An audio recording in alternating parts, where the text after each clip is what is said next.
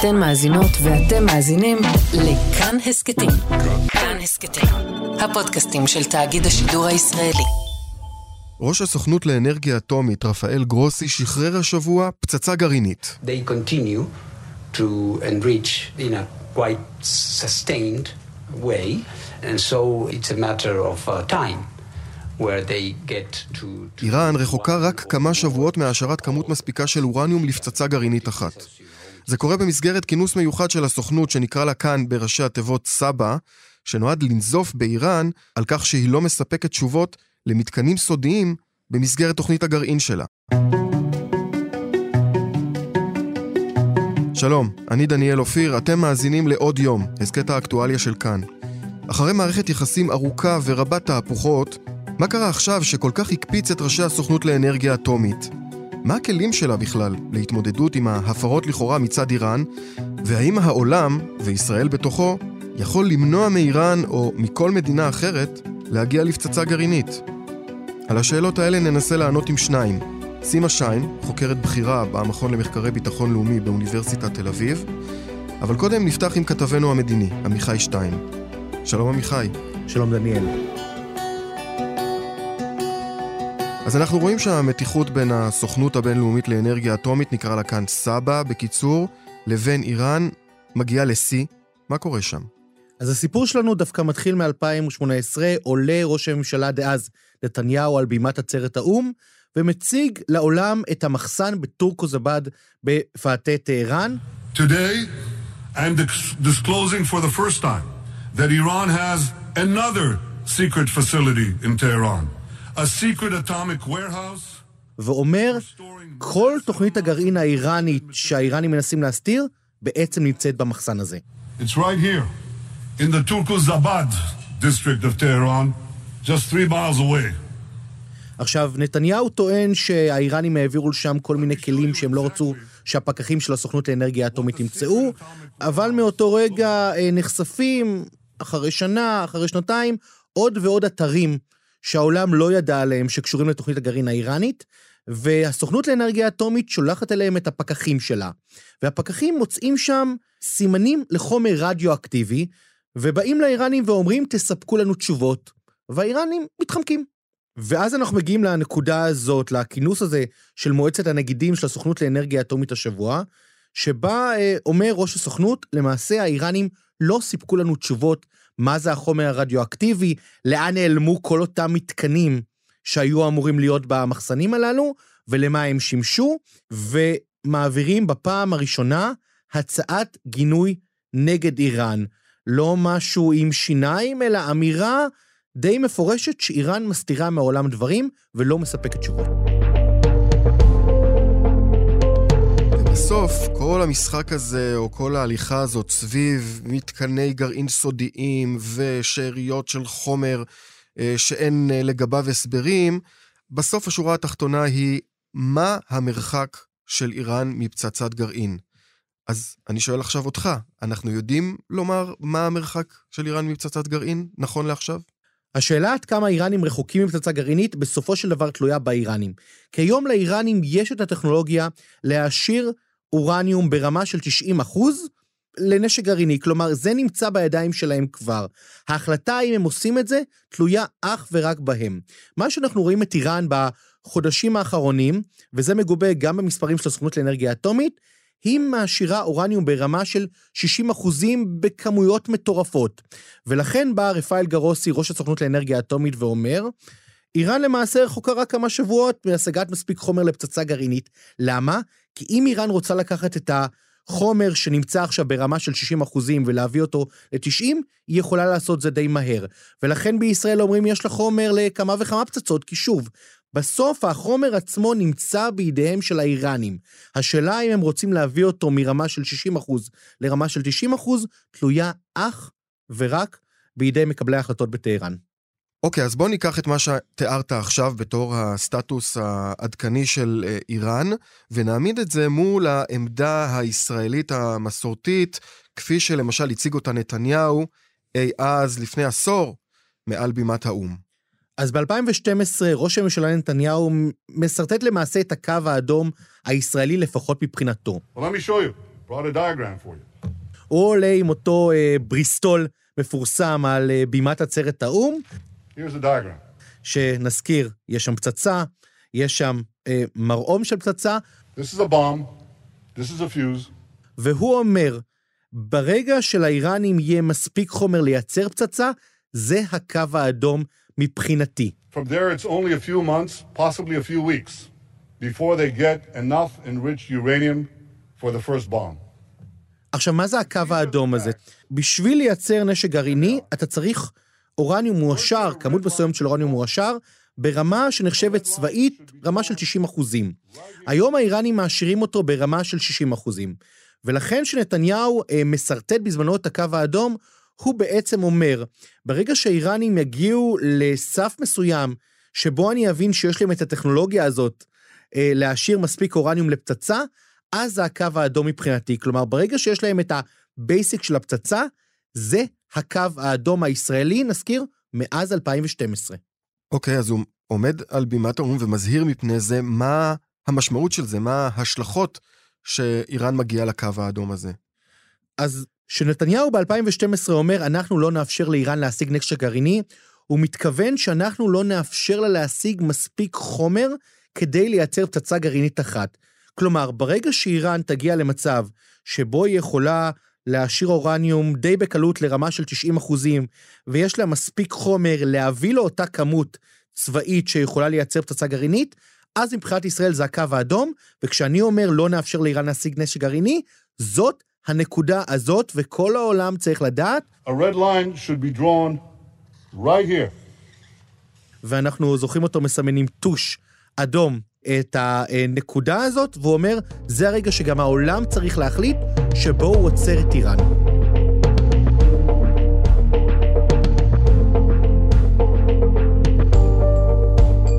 אז זאת העמדה הישראלית. מה לעומת העמדה שאתה הצגת עכשיו, הייתה העמדה המסורתית האמריקנית, כפי שהם הציגו אותה.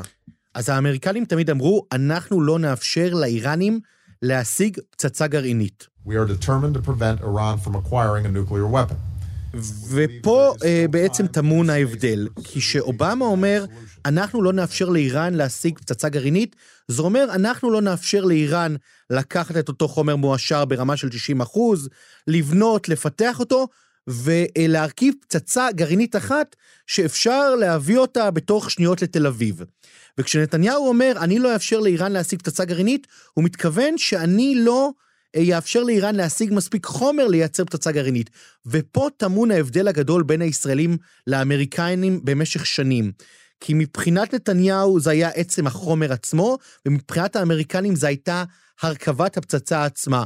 וההבדל, לפחות על פי מומחים, הוא כשנתיים וחצי. כלומר, מהרגע שיש מספיק חומר להרכיב פצצה, עד שאתה מרכיב את הפצצה הזאת, יש איזה שנתיים, שלוש, המון ידע טכנולוגי, כלומר, זה לא כל כך פשוט, לפחות לתפיסת האמריקנים, להגיע מנקודה A לנקודה B. וזה בעצם הפער הזה, הוא מה שעמד במרכז המחלוקת המפורסמת בין נתניהו לבין ממשל אובמה על כניסה להסכם הגרעין. נכון, כי מבחינת ישראל, עצם הכניסה להסכם הגרעין מאפשר לאיראן להשאיר בידיה מספיק חומר שמתישהו היא תוכל לקפוץ ולהשאיר אותו לרמה של פצצה גרעינית. האמריקנים תמיד אמרו, עצם העובדה שיש הסכם גרעין והכל מפוקח והדברים נמצאים בשליטה, גם אם איראן מחליטה בוקר אחד להפר ולהשאיר פתאום לרמה של 60 אחוז, או לעשות דברים אחרים שקשורים לתוכנית הנשק של איראן, יהיה לנו מספיק זמן כדי לעצור אותה, כלומר בין שנתיים לשלוש, אולי אפילו יותר, ובישראל אמרו לא, מבחינתנו, ברגע שיהיה לה את היכולת להגיע למספיק חומר צבאי לפצצה, זה כבר בעייתי, ולכן אנחנו רואים את ההתנגדות של נתניהו להסכם הגרעין. אוקיי, אז זה מה שהיה אז, מחלוקת מאוד מפורסמת ומאוד מתוקשרת, אבל הרבה עבר מאז, היה הסכם גרעין, פרשו מהסכם הגרעין, אנחנו עומדים היום עם שני ממשלים שונים. האם יש עמדה ישראלית מעודכנת נוכח ההתפתחויות? אז באפריל בשנה שעברה, האיראנים מחליטים להשאיר אורניום לרמה של 60 אחוזים. כלומר, לאט לאט אחרי היציאה האמריקנית מהסכם הגרעין, הם החלו להשאיר אותו ברמה יותר ויותר גבוהה, דברים שיהיו אסורים עליהם על פי הסכם הגרעין, ואז אנחנו מגיעים באפריל האחרון לרמה של 60 אחוזים. שזו כבר רמה, אפשר לומר, מאוד גבוהה, וגם אה, כל מיני דיפלומטים אומרים, לא רוצים להגיד בפירוש שאיראן בדרך לפצצה, אבל אומרים, זאת רמה שאנחנו לא מבינים את הצורך שלה, אלמלא צורך צבאי שהם רוצים להשיג באמצעות אותה העשרה. זאת אומרת, זה לא לצרכים אזרחיים. כן, האורניום מועשר בידיה נצבר ונצבר ונצבר, עד שאנחנו מגיעים אה, בשבועות האחרונים לרמה שהם יכולים כבר לקדם את זה בתוך שבועות לאורניום ברמה של נשק גרעיני. ובישראל מה שקורה בשנה האחרונה, נזכיר, נכנס ראש ממשלה חדש, וראש ממשלה חליפי חדש, בנט ולפיד. ולמעשה, ההבנה הישראלית, לפחות מבחינתם, היא שהגענו לנקודה אה, שצורה אי שם ב-2012. הם כמובן אומרים, נתניהו הוא זה שאחראי למחדל, כי האיראנים התחילו להשאיר ברמה גבוהה כבר בתקופתו, והוא לא עשה שום דבר בעניין. אבל הם אומרים, אוקיי, אנחנו מבינים שהאיראנים בעצם קרובים אה, מרחק של כמה שבועות מהעשרת מספיק חומר לפצצה גרעינית אחת. ישראל לא יכולה להשלים עם המצב הזה והיא לא תשלים. ביום שישי האחרון פגשתי את אה, מנכ"ל הסוכנות הבינלאומית לאנרגיה אטומית, ידידי רפאל גרוסי, הבהרתי את העמדה של מדינת ישראל, והיא שאנחנו פועלים ונמשיך לפעול ונשמור לעצמנו את חופש הפעולה, לפעול תמיד כנגד תוכנית הגרעין האיראנית ככל שיידרש. וכנראה שהמטוסים לא הולכים לצאת לדרך בתקופה הקרובה, וכנראה שהאמריקנים לא מתכוונים לשתף איתנו פעולה באיזה מבצע צבאי אה, מסובך. אז הם פתאום מתחילים ליישר קו עם האמריקנים. כלומר, לבוא ולהגיד, רגע, אנחנו רואים שזה המצב הנוכחי, ועדיין לאיראן אין פצצה. כלומר, לנו, לישראל, יש עדיין שנתיים וחצי כדי למנוע מאיראן אה, להשיג את אותה פצצה גרעינית. וכמו שאומרים בשיחות, כל מיני בכירים, בהם בנט, בהם אה, ראש המועצה לביטחון לאומי וגורמים נוספים, things can happen. דברים יכולים לקרות. ואנחנו לא רק אומרים את זה, אלא גם מקיימים את זה. שלוש נקודות. אז לפי מה שאתה אומר, עכשיו שמדברים על חידוש הסכם הגרעין, ישראל אמורה לתמוך במהלך הזה? לא, ישראל לא תומכת אה, בהסכם הגרעין. היא אומרת קודם כל שהעברת הכספים לאיראן בעקבות הסכם גרעין תגרום לה להפיץ יותר טרור, והם אומרים שברגע שאין הסכם גרעין יש פתאום פוטנציאל אולי להסכם אחר, הסכם חדש, שגם יעסוק בכל הטילים הבליסטיים של איראן ובהפצת הטרור שלה, ולכן בישראל אומרים עדיף שלא יהיה הסכם מאשר הסכם. זאת אומרת בהיבטים שלא רק קשורים לפצצה גרעינית, בהיבטים אחרים שאיראן קשורה אליהם. נכון, ואז מגיעה השאלה, אז רגע, אם העולם מבין שאיראן, יש לה מספיק חומר לפצצה אחת, למה הוא תומך בהסכם, או עדיין תומך בהסכם, אז הוא בא ואומר לך, אני עדיין מעדיף איראן מפוקחת, עם פקחים של הסוכנות, עם שליטה מסוימת באתרים, עם הוצאה של צנטריפוגות אה, למקום מסוים שאני שולט בו, מאשר שאיראן עכשיו תוכל להתפרע ובאמת תוכל להגיע לפצצה גרעינית בתוך פרק זמן קצר.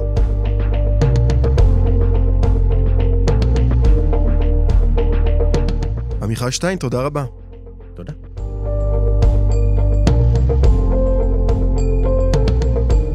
אז כן, העולם, כלומר מעצמות המערב, עדיין חושב שהכלי הכי אפקטיבי למנוע מאיראן להרכיב בפועל פצצה גרעינית, היא באמצעות פיקוח של הסוכנות לאנרגיה אטומית. אז כדי להבין מה זה בדיוק סבא, ואילו כלים יש לה או אין לה בשביל לבצע את המשימה הזאת, אנחנו מדברים עם סימה שיין, ראש תוכנית איראן במכון למחקרי ביטחון לאומי באוניברסיטת תל אביב, ולשעבר בכירה במערכת הביטחון הישראלית, מי ששימשה ראש חטיבת המחקר במוסד, וסגנית ראש המטה לביטחון לאומי במשרד ראש הממשלה. שלום סימה. שלום. בואי נלך רגע לבסיס. מה זה הארגון הזה, הסוכנות הבינלאומית לאנרגיה אטומית, שאנחנו קוראים לו סבא, ומה הכלים שהיא פועלת איתם? סבא זה גוף אה, שהוקם אה, ביוזמה של, אה, של המערכת הבינלאומית וארצות הברית. הוא קם, אם אני זוכרת נכון, איפשהו בסוף שנות החמישים. המטרה העיקרית היא לקדם רק אה, שימוש באנרגיה אטומית, אבל לצרכים אזרחיים, ולמנוע את השימוש בתשתית האזרחית הזאת לצרכים צבאיים. אה, היום יש בסבא למעלה מ-160 מדינות שהן חברות בארגון, ובימים אלה שאנחנו מדברים, יש את המפגש שלה, שמתכנס אה, כמה פעמים בשנה, אה, של פורום הנגידים של סבא, שזה 35 אה, מדינות שהן חברות בצוות המצומצם הזה, שהוא מכין את ההצעות לכל מיני הצבעות באספה הכללית. בעצם היא פועלת באמצעות פקחים שפרוסים בשטח, במדינות הספציפיות שעליה היא מפקחת. יש לה עוד יכולת אה, לפעול מעבר לכך? אז קודם כל צריך להגיד, מפק... הסוכנות מפקחת, כמו שאמרת, באמצעות פקחים, בכל המדינות שהצהירו שיש להם פעילות גרעינית.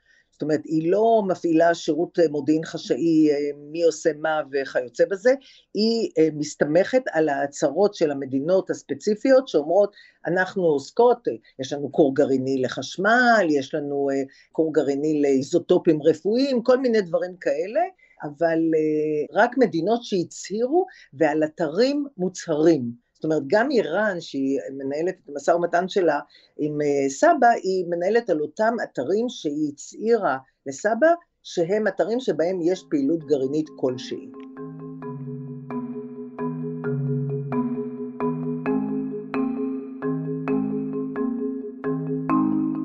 אז בואי באמת נלך למערכת יחסים בין אה, סבא לבין איראן. מתי בעצם המערכת היחסים הזאת מתחילה? אז קודם כל היא מתחילה בזה שזה, שאיראן מזמן, לא יודעת באיזה שנה, היא חתומה על ה-NPT והיא אה, בהחלט חלק מהמדינות שהן חברות בסבא. ה-NPT זה ההסכם למניעת הפצת נשק גרעיני? נכון. אבל הקונטקסט שאתה מדבר עליו, זה הקונטקסט הנוכחי, הוא למעשה התחיל בפברואר 2003. כאשר אה, כמה חודשים לפני כן, באוגוסט 2002, ארגון האופוזיציה האיראני המוג'הדין חלק פרסם אה, תצלומי לוויין של פעילות איראנית לבניית אתר ההעשרה בנתנז, מה שהיום כולנו מכירים כאתר העשרת הצנטריפוגות הגדול שיש באיראן, ובעקבות החשיפה הזאת, הסוכנות פנתה אל איראן ואמרה, אה, סליחה, אתם אה, חלק מחתומים אצלנו, אנחנו רוצים לפק... לבוא לעשות פיקוח ולבדוק מה קורה שם. ואכן בפברואר 2003 היה ביקור ראשון של מנכ"ל סבא, אז זה היה ברדי המצרי, שביקר באיראן, ובעצם מאז מתחיל הדיאלוג בין איראן לבין אה, סבא. את יכולה לתת לנו איזה שהם ציוני דרך אה, עיקריים לאורך הדרך? אה, איראן שיתפה פעולה? סבא הייתה מרוצה מהעבודה המשותפת שלה מול איראן? תראה, כשאנחנו מדברים, כשזה התחיל ב-2003, אז צריך לזכור ככה, קודם כל הקונטקסט שזה התחיל, התחיל זה חשיפה שבעצם איראן לא אה, הצהירה לסבא שהיא בונה אתר אה, העשרת אורניום בצנטריפוגות, וזה התגלה, והסוכנות אה, דרשה לבוא לבקר. עכשיו, על פי ה-NPT, איראן צריכה להזמין את סבא לפיקוח רק באתר שבו הוכנס חומר גרעיני. אורניום או, או משהו, נעשית פעילות גרעינית. כל זמן שזה רק בנייה, וזו הייתה הטענה המרכזית של איראן, שאנחנו כרגע רק בונים משהו, לא הכנסנו שום חומר, ולכן לא היינו צריכים בעצם לעדכן אתכם, ובטח לא להגיד לפקחים לבוא. אבל איראן הייתה מאוד מוטרדת, ארה"ב אה, פלשה לעיראק במרץ 2003, היה ברור שהמצב אה, מבחינת איראן, המצב הגיאו-אסטרטגי הוא אה, לא הכי טוב, והחשש של איראן היה שהיא תהיה הבאה בתור, ולכן האיראנים מאותו רגע שיתפו פעולה עם סבא, גם היה להם יחסית קל אז לשתף פעולה, כי לא היו הרבה אתרים, לא הייתה הרבה פעילות, זה הייתי אומרת די ההתחלה של הפעילות שאנחנו מכירים היום בהרבה, במספר אתרים ובפרויקט מאוד מאוד מתקדם מאז 2003. אבל לאורך כל הדרך הארוכה הזאת, אה, עוד מעט 20 שנה, ישראל מאשימה, אולי לא רק היא, את איראן בכך שהיא מערימה על סבא, שהיא מסתירה אה, מידע. עכשיו זה קיבל ביטוי מאוד משמעותי במועצת הנגידים האחרונה, כפי שדיברנו על זה. אז אפשר לומר שהפעילות של סבא לאורך הזמן הזה הייתה אפקטיבית? תראה, הפעילות של סבא, אנחנו צריכים לעשות הבחנה בין מה שמותר לסבא לעשות ומה שלא. וכמו שאמרתי בתחילת דבריי, היא מפקחת רק על אתרים מוצרים. אז מהרגע שהאיראנים אה, הצהירו על אתרים, סבא שלחה פקחים ובודקים ועושים וכיוצא בזה. אבל מה שהסתבר לנו, כפי שציינת קודם לכן בצדק, מה שהסתבר לנו מהרבה חומרים, שכולל חומרי הארכיון הגרעין שהמוסד הביא, אה, והפרסומים שיש לנו לאחרונה, ממש בשבוע האחרון, על זה שאיראן היה לה מישהו בתוך סבא שהדליף לה אינפורמציה, ואז כל פעם לפני שהפקחים היו באים עם שאלות, היא כבר הכינה את התשובות כי היא ידעה מה הולך להיות, אז ברור לגמרי שאיראן ניסתה כל הזמן להבין מה סבא רוצה ממנה, ולראות איך היא יכולה להתנהל ולקדם את הפרויקט שלה בצורה הכי טובה מבלי שהיא מגיעה מצד אחד לעימות, מצד שני כן מאפשרת לעצמה לעשות דברים מעבר. עכשיו סבא לא יכולה, אה, זה לא בסמכותה, אה, לבדוק אם יש איזושהי פעילות אה, צבאית, גרעינית צבאית, זה לא, היא מפקחת על תוכניות אזרחיות. ואנחנו בעצם מתנהלים כאילו בשני מסלולים מקבילים. מצד אחד איראן מציגה מהיום הראשון את כל הפעילות שלה כתוכנית אזרחית לכל דבר, הם רוצים להשאיר אורניום כדי שהם יוכלו לייצר דלק גרעיני לכורים, הכורים האלה הם לחשמל, אין שום דבר צבאי בתוך זה. כמובן שלאורך השנים גם uh, כולנו יודעים שהם כן הולכים לכיוון צבאי והיה הרבה מאוד מודיעין לאורך השנים והמסמכים של הארכיון הביאו את החותמת הסופית הייתי אומרת שהמשטר האיראני התכוון להגיע, uh, ההוראה שקיבלו המדענים uh, זה להגיע ליכולת לייצר חמישה ראשי נפץ גרעיניים. אז היום כבר אין שאלה בזה, אבל מלכתחילה איראן בנתה את כל התפיסה שלה על זה שהיא בעצם מדברת על תוכנית אזרחית, ועושה את כל הצעדים בתוכנית האזרחית, מסתירה את קבוצת הנשק, מה שנקרא, אלה שעובדים על מה שצריך יהיה כדי לייצר אה, ראש קרב גרעיני, ועל פי הדוחות האמריקאים, בעקבות המלחמה בעיראק ובעקבות החששות החשיפה ובעקבות הפיקוחים של סבא, איראן החליטה לעצור ב-2004 את תוכנית הנשק שלה, לא את תוכנית הגרעין, כי כמו שהיא אומרת כל הזמן, זו תוכנית אזרחית, אבל כן את קבוצת הנשק, אה, אנחנו לא חושבים שהיא הפסיקה לגמרי, אנחנו בהחלט מסכימים שהיא עצרה חלק מהדברים, אבל אנחנו כן חושבים שהיא המשיכה כהרגלה לרמות ולעשות פעילויות שכאלה שגם לא ייתפסו וגם לא יחשידו אותה. הרבה מאוד פעילות על מחשבים ועל תכנונים ודברים שהם לא כאלה שהסוכנות בהכרח תמצא אותם.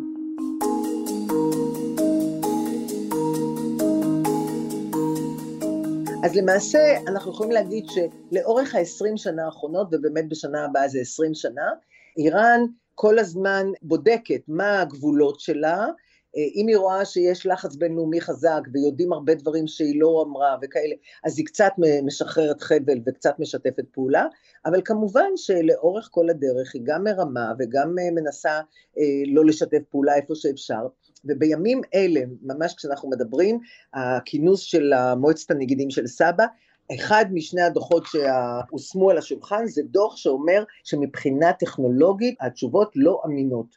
ולכן אנחנו נמצאים היום בשיא הקונפליקט בין סבא לאיראן, שהסוכנות אומרת, אני לא יכולה, נוכח זה שאיראן לא נותנת לנו תשובות טכנולוגיות אמינות, אנחנו לא יכולים לבוא ולהגיד באופן ברור ומוחלט שתוכנית הגרעין האיראנית היא לצרכים אזרחיים בלבד. ומה שמונח על השולחן זו הצעת החלטה שהגישו אה, ארצות הברית ושלוש האירופיות, בריטניה, צרפת וגרמניה, אה, הצעת החלטה שלראשונה לראשונה מאז 2020, כלומר בשנתיים האחרונות כל פעם רצו להגיש, אבל האיראנים הצליחו לשכנע אותם לא לעשות את זה, והפעם זה יוגש להחלטה, שבעצם אומר איראן לא מספיק משתפת פעולה עם הסוכנות, וההחלטה תדרוש מאיראן לשתף פעולה עם הסוכנות. עכשיו, אני מניחה שאתה תשאל אותי תכף, מה, אוקיי, אז מה, מה השיניים של ההחלטה הזאת? בדיוק מה שרציתי לשאול.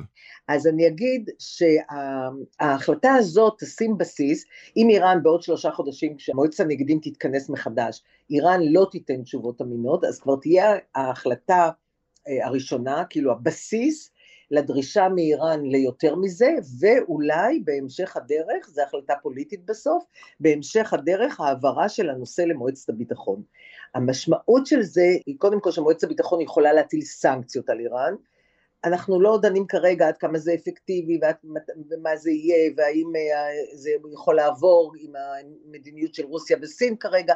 אני אומרת באופן תיאורטי, מועצת הנגידים יכולה להחליט שעל בסיס הדרישה שלה מאיראן לשתף פעולה והעובדה שאיראן לא עשתה את זה, אפשר להעביר את הנושא למועצת הביטחון. וזה מה שאיראן לא רוצה שיקרה, למרות שבאופן מעשי לא יהיה בזה הרבה מעבר כבר לסנקציות שקיימות גם היום.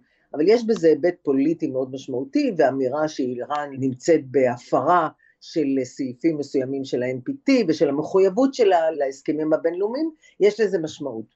אז סבא לא יכולה לפעול לבד, היא חייבת את המטריה של גופים בינלאומיים נוספים, בראשם מועצת הביטחון של האו"ם, ואז השאלה שנשאלת, האם בכלל הקהילה הבינלאומית יכולה למנוע ממדינה בעייתית נקרא לזה, להשיג נשק גרעיני? כן, אה, זו שאלה שהיא, צריך לחלק אותה לשניים, האם אה, הקהילה הבינלאומית יכולה, והשאלה השנייה, האם הקהילה הבינלאומית רוצה.